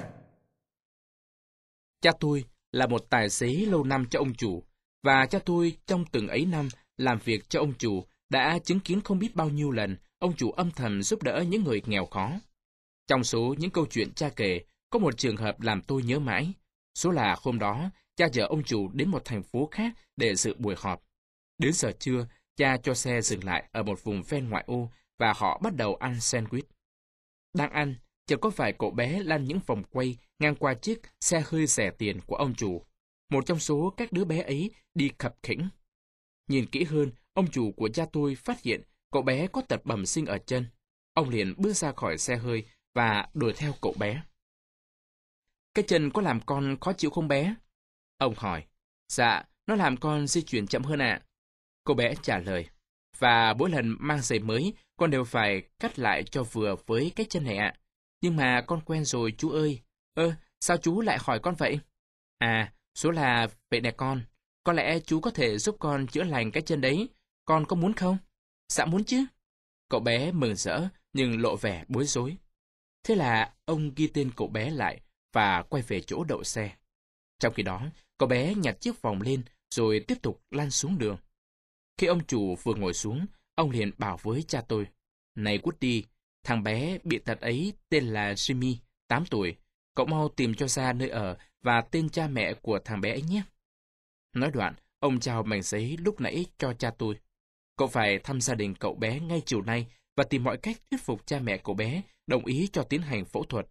Sau đó, chúng ta sẽ làm giấy cam kết sau và tôi sẽ thanh toán mọi chi phí. Sau khi ăn xong, cha tôi chở ông đến điểm hẹn. Nhà Jimmy rất dễ tìm. Nó nằm cạnh một hiệu thuốc và hầu như bà con vùng đó ai cũng biết Jimmy vì cậu có tật ở chân. Thật ra căn nhà bà Jimmy và gia đình ở cần sơn sửa lại nhiều lắm. Nó cũ nát và xuống cấp trầm trọng. Đứng bên ngoài quan sát, cha tôi thấy những chiếc áo sách tơi tả và những chiếc đầm vá nhiều chỗ đang phơi ngoài sân. Một vỏ xe cũ được cột vào ba sợi dây và treo trên cây sồi để làm xích đu. Khi nghe tiếng gõ cửa, một phụ nữ khoảng ba mươi mấy tuổi ra mở cánh cửa đã bị dì xét rất nhiều chỗ.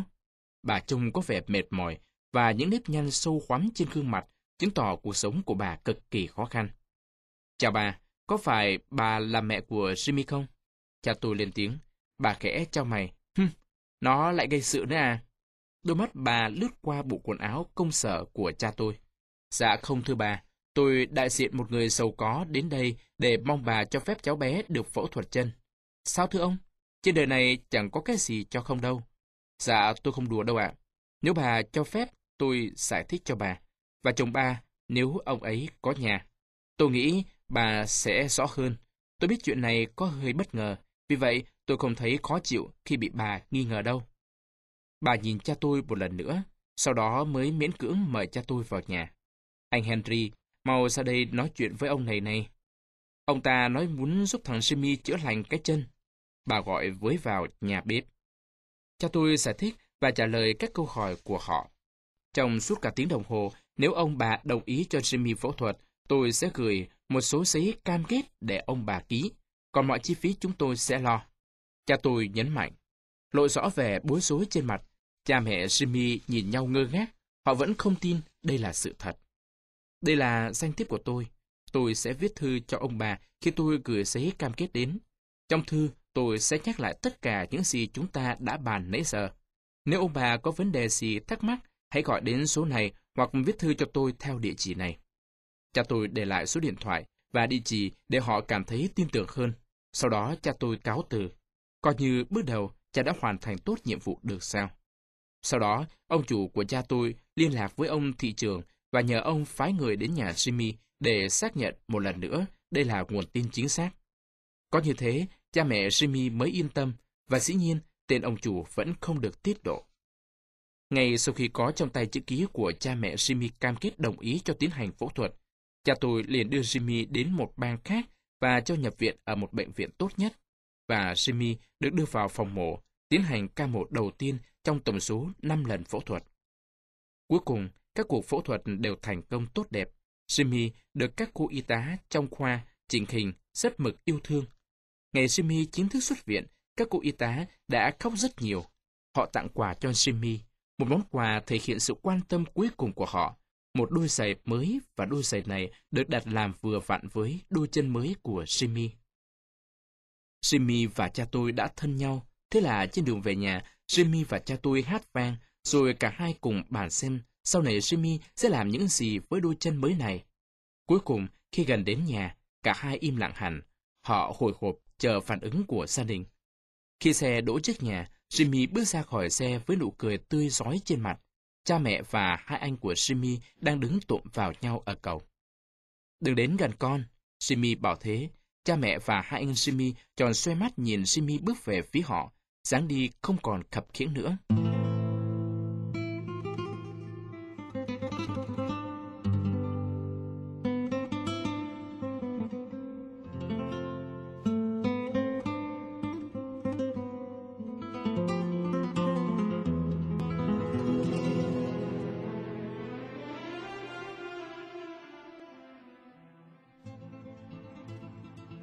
Mừng rỡ, cả nhà họ ôm chầm lấy nhau, nước mắt hòa với nụ cười. Cha mẹ Jimmy tác đầu nguầy nguậy và nhìn nhau mỉm cười. Họ vẫn không tin rằng trên thế gian này lại có một ân nhân giấu mặt tốt bụng đến thế.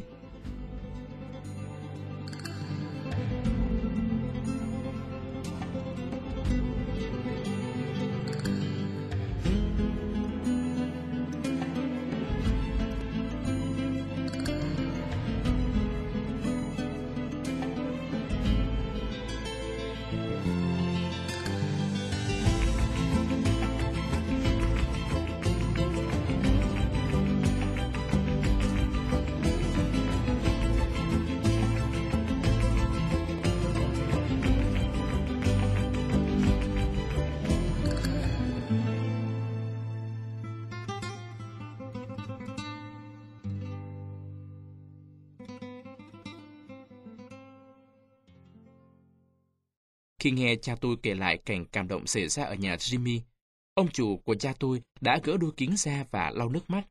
Hãy làm thêm một việc nữa. Gần đến lễ Giáng sinh, cậu hãy dẫn cả nhà họ đến một tiệm giày kha khá, một chút, và nhờ ông chủ tiệm giày Donny để đóng cho họ mỗi người một đôi giày. Và nhớ là hãy để họ chọn kiểu nhé. Tôi sẽ trả tiền và luôn tiện báo cho họ là tôi chỉ tặng họ lần này thôi.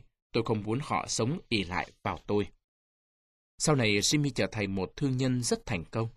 Cách đây vài năm, Jimmy qua đời. Theo chỗ tôi biết, cho đến ngày nhắm mắt lìa đời, Jimmy vẫn không biết ai đã bỏ tiền ra chữa chân cho cậu. Vì ân nhân của Jimmy, ông Henry Ford thường bảo là ông cảm thấy rất vui khi giúp được người khác mà người đó lại không biết mình là ai. Nụ cười trị giá một triệu đô Ông không thương con. Trên thế gian này, chẳng ai thương yêu con cả. Cô bé nói lý nhí trong miệng. Vừa nói vừa run, nên môi dưới của cô bé dần giật, và đôi mắt thì dán chặt xuống nền nhà. Không dám ngước lên, mái tóc cô bé rối tung, quần áo thì cũ và nhàu, đôi bàn tay nứt nẻ, còn các móng tay thì đầy những đất. Có lẽ cô bé nói đúng. Câu nói thốt ra từ miệng bé gái có đôi mắt buồn rười rượi này đã thật sự làm ông Bernard Rapport hoàn toàn bất ngờ. Ông Rapport, 80 tuổi, người dáng song sòng cao, lưng hơi cong, nhưng châu ông rất có uy. Ông chính là chủ tịch của nhóm những người tình nguyện xóa mù chữ cho trẻ em một tuần một giờ. Nhóm tình nguyện hiện có đến 1.000 người tham gia thường xuyên. Tuy nhiên, giờ xóa mù chữ mà ông phụ trách cho cô bé này lại là một cuộc vật lộn đầy khó khăn, cả cho cô bé và chính ông. Bởi lẽ, rõ ràng tập đọc không phải là môn mà cô bé thích, nhưng để động viên cô bé, ông đành dỗ dành. Này con ơi, ai bảo ông không thương con nào, ông thương con lắm chứ. Chỉ nghe có thế, ngay lập tức cô bé nguôi ngoai và mỉm cười với ông. Bản thân ông Bena Report chẳng xa lạ gì với cái nghèo cả, bởi ông lớn lên từ trong nghèo khó. Ông cho biết, nhưng cái nghèo ngày xưa khác bây giờ, lúc đó dù nghèo lắm, nhưng chúng tôi luôn tràn ngập hy vọng, sẽ có thể thay đổi số phận của chúng tôi. Sinh ra ở Nga, trong một gia đình do Thái, ông Report tự cho mình là may mắn. Cha mẹ ông phải thôi học từ sớm, nên ông bà rất coi trọng việc học của con cái. Các bạn biết không, trong ngôi nhà chưa đến 93 mét vuông, vậy mà bố mẹ tôi lại dành riêng ra một phòng lớn nhất, trang nghiêm nhất làm thư viện. Ông Report nhớ lại, cha mẹ ông rất chú trọng việc học hành của con cái, và ông bà thường có chế độ khen thưởng cho những đứa học hành chăm chỉ. Sau khi tốt nghiệp cấp 3, ông Report tiếp tục học ở bậc đại học. Ông học cực kỳ chăm chỉ. Sáng, ông đến lớp. Trưa chiều, ông phải làm thêm để phụ giúp gia đình. Đến năm 1942, ông lập gia đình với bà Audrey. Hiện nay, bà hơn 55 tuổi. Lúc đó, với 25.000 đô la mượn được từ nhà vợ, ông mở một công ty bảo hiểm. Do có khả năng kinh doanh, cộng thêm tinh thần làm việc hăng say, công ty ông phất lên nhanh chóng. Lúc này, cuộc sống của ông Report sung túc hơn. Nhưng theo ông, điều quan trọng hơn cả chính là cuộc sống sung túc này đã tạo điều kiện cho ông làm từ thiện. Nhiều năm liền, hai vợ chồng ông đã đóng góp hàng triệu đô la cho xã hội và vào năm 1977, hai vợ chồng ông được xếp trong nhóm 25 nhà từ thiện hàng đầu ở Mỹ. Cuộc sống cơ cực đã dạy cho ông Report những bài học quý giá và đồng thời ban cho ông một trái tim nhân hậu, nhạy cảm, luôn hướng tới những người nghèo khó. Khi lên chức ông, ông bắt đầu quan tâm thêm một vấn đề khác trong giới trẻ. Từ kinh nghiệm bản thân, tôi thấy rằng chỉ có học và học thì chúng ta mới thành công. Và tập đọc là môn học căn bản sẽ đến thành công trong trường học và trong mọi thứ. Ông bày tỏ quan điểm của ông như thế. Ông tin chắc chắn rằng học tập chỉ là con đường duy nhất giúp con người thoát khỏi đói nghèo. Ông từng phát biểu, luôn có một hố sâu ngăn cách giữa thất bại và thành công, chỉ có học tập mới là chiếc cầu nối, nối chúng lại. Ông Rapport có một cháu gái rất đặc biệt. Ngay khi chưa được 6 tuổi, con bé đã vòi cho kỳ được một chỗ trong phòng làm việc của ông. Một hôm, một thành viên trong ban quản trị đến tìm ông để bàn công việc. Chợt thấy đứa bé gái, anh ta hỏi, con làm nghề gì vậy? Con bé trả lời, dạ con quản lý công ty. Anh ta nói, ồ, chú nghĩ ông con mới là người quản lý chứ? Dạ đúng đấy ạ, nhưng con quản lý ông con. Con bé trả lời tỉnh sụi. Ông Report không chỉ quan tâm mỗi mình cháu ông, mà ông còn để mắt đến cả những đứa trẻ kém may mắn hơn các cháu ông.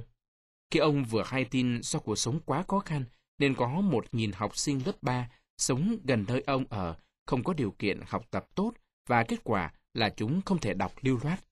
Ông liền hạ quyết tâm phải mời cho được một nghìn gia sư dạy cho các em đọc mỗi tuần một giờ đồng hồ. Và những nỗ lực của toàn thể gia sư tình nguyện này được biết đến dưới cái tên Waku 1000. Sự nhiệt tình giúp đỡ trẻ em của ông đã lan sang các đồng nghiệp và nhân viên trong công ty. Nhiều người trong số họ đã đăng ký tham gia. Ngoài việc kèm chúng đọc, các gia sư tình nguyện này còn chú ý đến những đôi giày há mõm, cũ, quá rộng hoặc quá chật. Và họ quyết định quyên góp để sắm cho các em một đôi giày tennis mới toanh.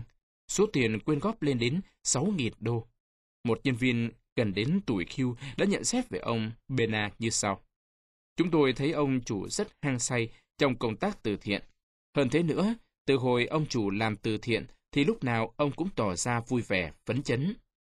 Chính vì vậy mà chúng tôi muốn tham gia để được hưởng ké chút đỉnh niềm vui và hạnh phúc đó. Mặc dù đã quá tuổi hưu, cái tuổi mà phần lớn đồng nghiệp của ông đều thích sống tĩnh lặng, còn ông thì lại di chuyển nhiều hơn nữa. Đôi khi ông di chuyển một tuần, những mấy lần, xuyên cả thành phố để thăm các công ty chi nhánh của ông. Dù bận rộn như thế, nhưng ông vẫn ưu tiên dành ra một tiếng, một tuần để kèm cô bé học. Ông giải thích, số thời gian mà một nghìn tình nguyện viên bỏ ra một tuần đáng giá ít nhất là một triệu đô la.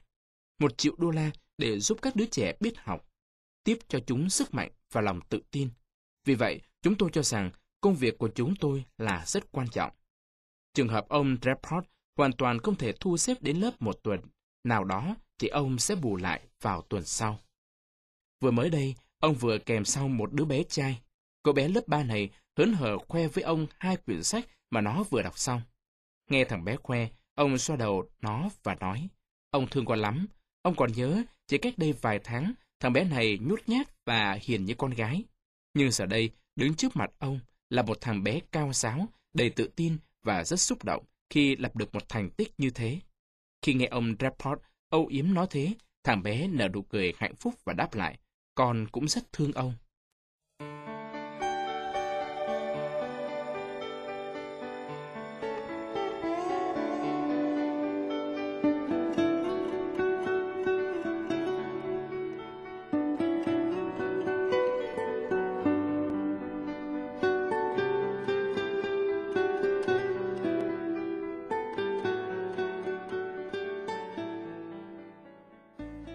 Ông Rapport ánh lên những tia hạnh phúc khi ông tận hưởng được phút giây hạnh phúc quý giá này. Ông nói, đây là nụ cười trị giá cả triệu đô la. Nếu tôi có thể chữa lành vết thương lòng cho mọi người thì tôi sẽ không phải sống trong thất vọng. Nếu tôi có thể xoa dịu nỗi vất vả hoặc có thể làm nguôi cơn đau hoặc giúp đỡ những người cô đơn trở về tổ ấm của họ thì tôi sẽ không phải sống trong thất vọng.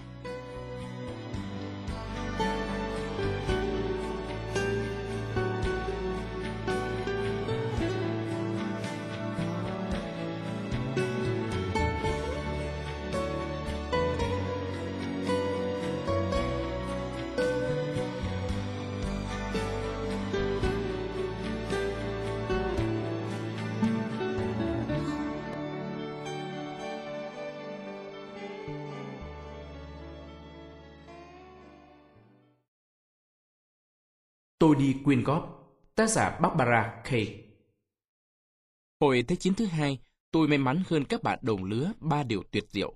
Thứ nhất, tôi chưa đủ tuổi đi nghĩa vụ. Thứ hai, tôi là một đứa trẻ khá lém lình. Thứ ba, tôi có một người mẹ công nhân thời chiến. Mẹ tôi rất mê đọc sách và xem phim. Những bộ phim luôn đổi vào các ngày thứ hai, tư, sáu hàng tuần ở quê tôi. Thường vào các buổi tối hai, tư, sáu, mẹ tôi sẽ du em gái tôi ngủ bên nhà ông bà, rồi hai mẹ con tôi đi xem hát. Một lần nọ, như mọi lần khác, tôi thấy một cô gái mặc đồ đồng phục của hội chữ thập đỏ đứng ở hành lang dạp hát. Cô cầm một chiếc hộp nhỏ và đứng bên cạnh một tấm bảng có số thập đỏ cùng hàng chữ Hãy quyên góp. Chính hình ảnh này, cùng với những bộ phim về chiến tranh và tình yêu lúc bấy giờ đã khơi dậy trong tôi một tình yêu nước. Ngoài ra, tôi còn thấy hầu như mọi người đều vui vẻ quyên tiền cho cô gái mặc đồ y tá đó. Ở góc đường khu nhà tôi có một tiệm bán rau cải. Chúng tôi gọi tiệm này là tiệm A Click. Mọi người trong xóm thường đến đây mua hàng và gia đình tôi cũng không ngoại lệ. Bà nội vẫn thường sai tôi chạy ra đây mua rau quả. Một lần, tôi bắt gặp trên cửa sổ tiệm Erlich có gắn hộp chữ thập đỏ, có điều nhỏ hơn một tí so với cái tôi thấy trong nhà hát. Bên trên kèm hàng chữ hãy quyên góp cho hội chữ thập đỏ. Lúc đó tôi cứ ngỡ hội chữ thập đỏ bắt đầu tiến ra khỏi nhà hát, lên góc đường rồi chuẩn bị quẹo phải đây. Nhưng trái với suy nghĩ của tôi, mọi chuyện vẫn như cũ. Một hôm, do có thói quen đến tiệm Erclick bằng đường tắt, nên tôi tình cờ trông thấy ông Erclick đang bỏ hộp chữ thập đỏ vô thùng rác. Có lẽ các bạn cũng có thể tưởng tượng ra cảm giác của tôi hôm đó ra sao. Tôi nhặt hộp chữ thập đỏ và mang về nhà cùng với miếng bơ nội nhờ tôi mua. Tôi giấu hình chữ thập đỏ trong kho chứa hàng của ông nội để đợi đến khi tôi phát thảo đầy đủ kế hoạch hành động.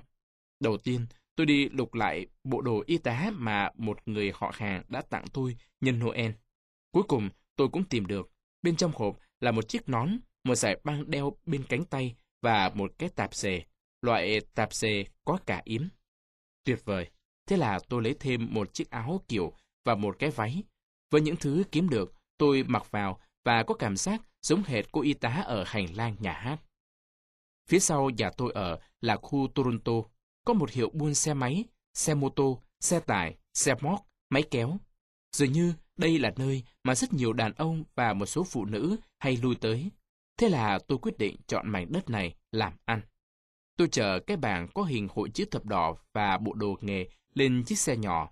Để an toàn, tôi dẫn theo con chó Berger đực của nội. Còn Tupi. Thế là khởi hành, chúng tôi trực chỉ ra đại lộ Spanina và dừng lại bên ngoài cổng của hàng bán máy. Tình cờ, làm sao ấy, vừa lúc đó, một xe điện dừng lại đối diện chỗ tôi đứng. Khách trên xe nhìn tôi và Ken. Ô, dễ thương quá, đúng là một cô bé biết nghĩ. Chỉ nghe những lời khen này là tôi đã cảm thấy lời rồi. 5 giờ chiều, ngày hôm đó, tôi trở thành người giàu. Các bạn biết không, công nhân thời kỳ đó đi làm chỉ từ 50 đến 75 cent một tiếng đồng hồ thôi. Đúng 5 giờ 15, tiếng chuông đồng hồ bên ngân hàng vang lên, báo hiệu giờ tan ca. Tôi miễn cưỡng gom đồ về vì ông bà sẽ kiếm tôi và Toby nếu cả hai không kịp về ăn cơm tối. Còn Toby đang ngủ say. Chắc nó đang nằm mơ thấy miếng gan mà bà dành cho nó. Dù gì cũng đến giờ ăn rồi kia mà. Về đến nhà, tôi mang tất cả mọi thứ lên lầu, trừ tấm bàn. Thay vì tắm rửa sạch sẽ, tôi ngồi xuống đếm chín lợi phẩm, 25 đô la cả thầy. Ồ, đột nhiên bà xuất hiện với ánh mắt nghi ngờ. Bà hỏi, tiền ở đâu mà con có nhiều dữ vậy? Vừa hỏi, bà vừa đặt chiếc khăn lau tách, chén xuống và cầm lấy số tiền của tôi. Ơ, của con mà, người ta cho con. Tôi la lên và cố lấy lại số tiền. Bà hiểu rồi, bà nói. Tôi biết thế nào bà cũng dụ tôi nói ra hết cho mà coi. Lần nào cũng vậy cả. Dù tôi đã quyết tâm giấu bà điều gì đó, nhưng cuối cùng bà dụ khéo đến nỗi tôi phải kể hết cho bà nghe. Lần này cũng vậy, tự nhiên nghe bà dỗ một hồi, tôi cũng thật thà kể lại đầy đủ với bà.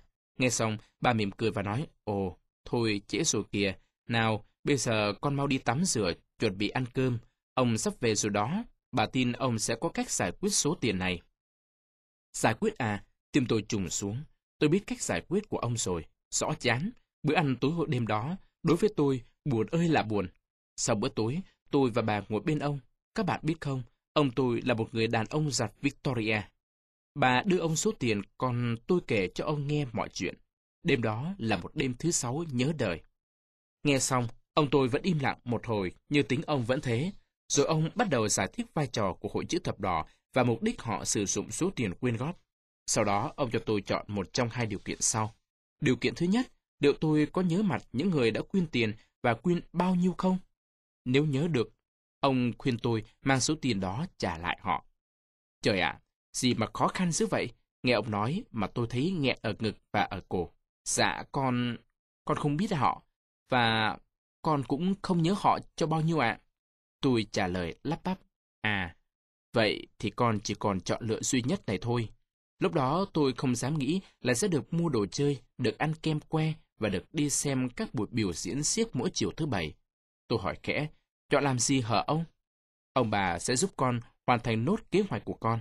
Con quyên góp tiền trên danh nghĩa hội chữ thập đỏ và con đã làm được rất tốt. Hoan hô con.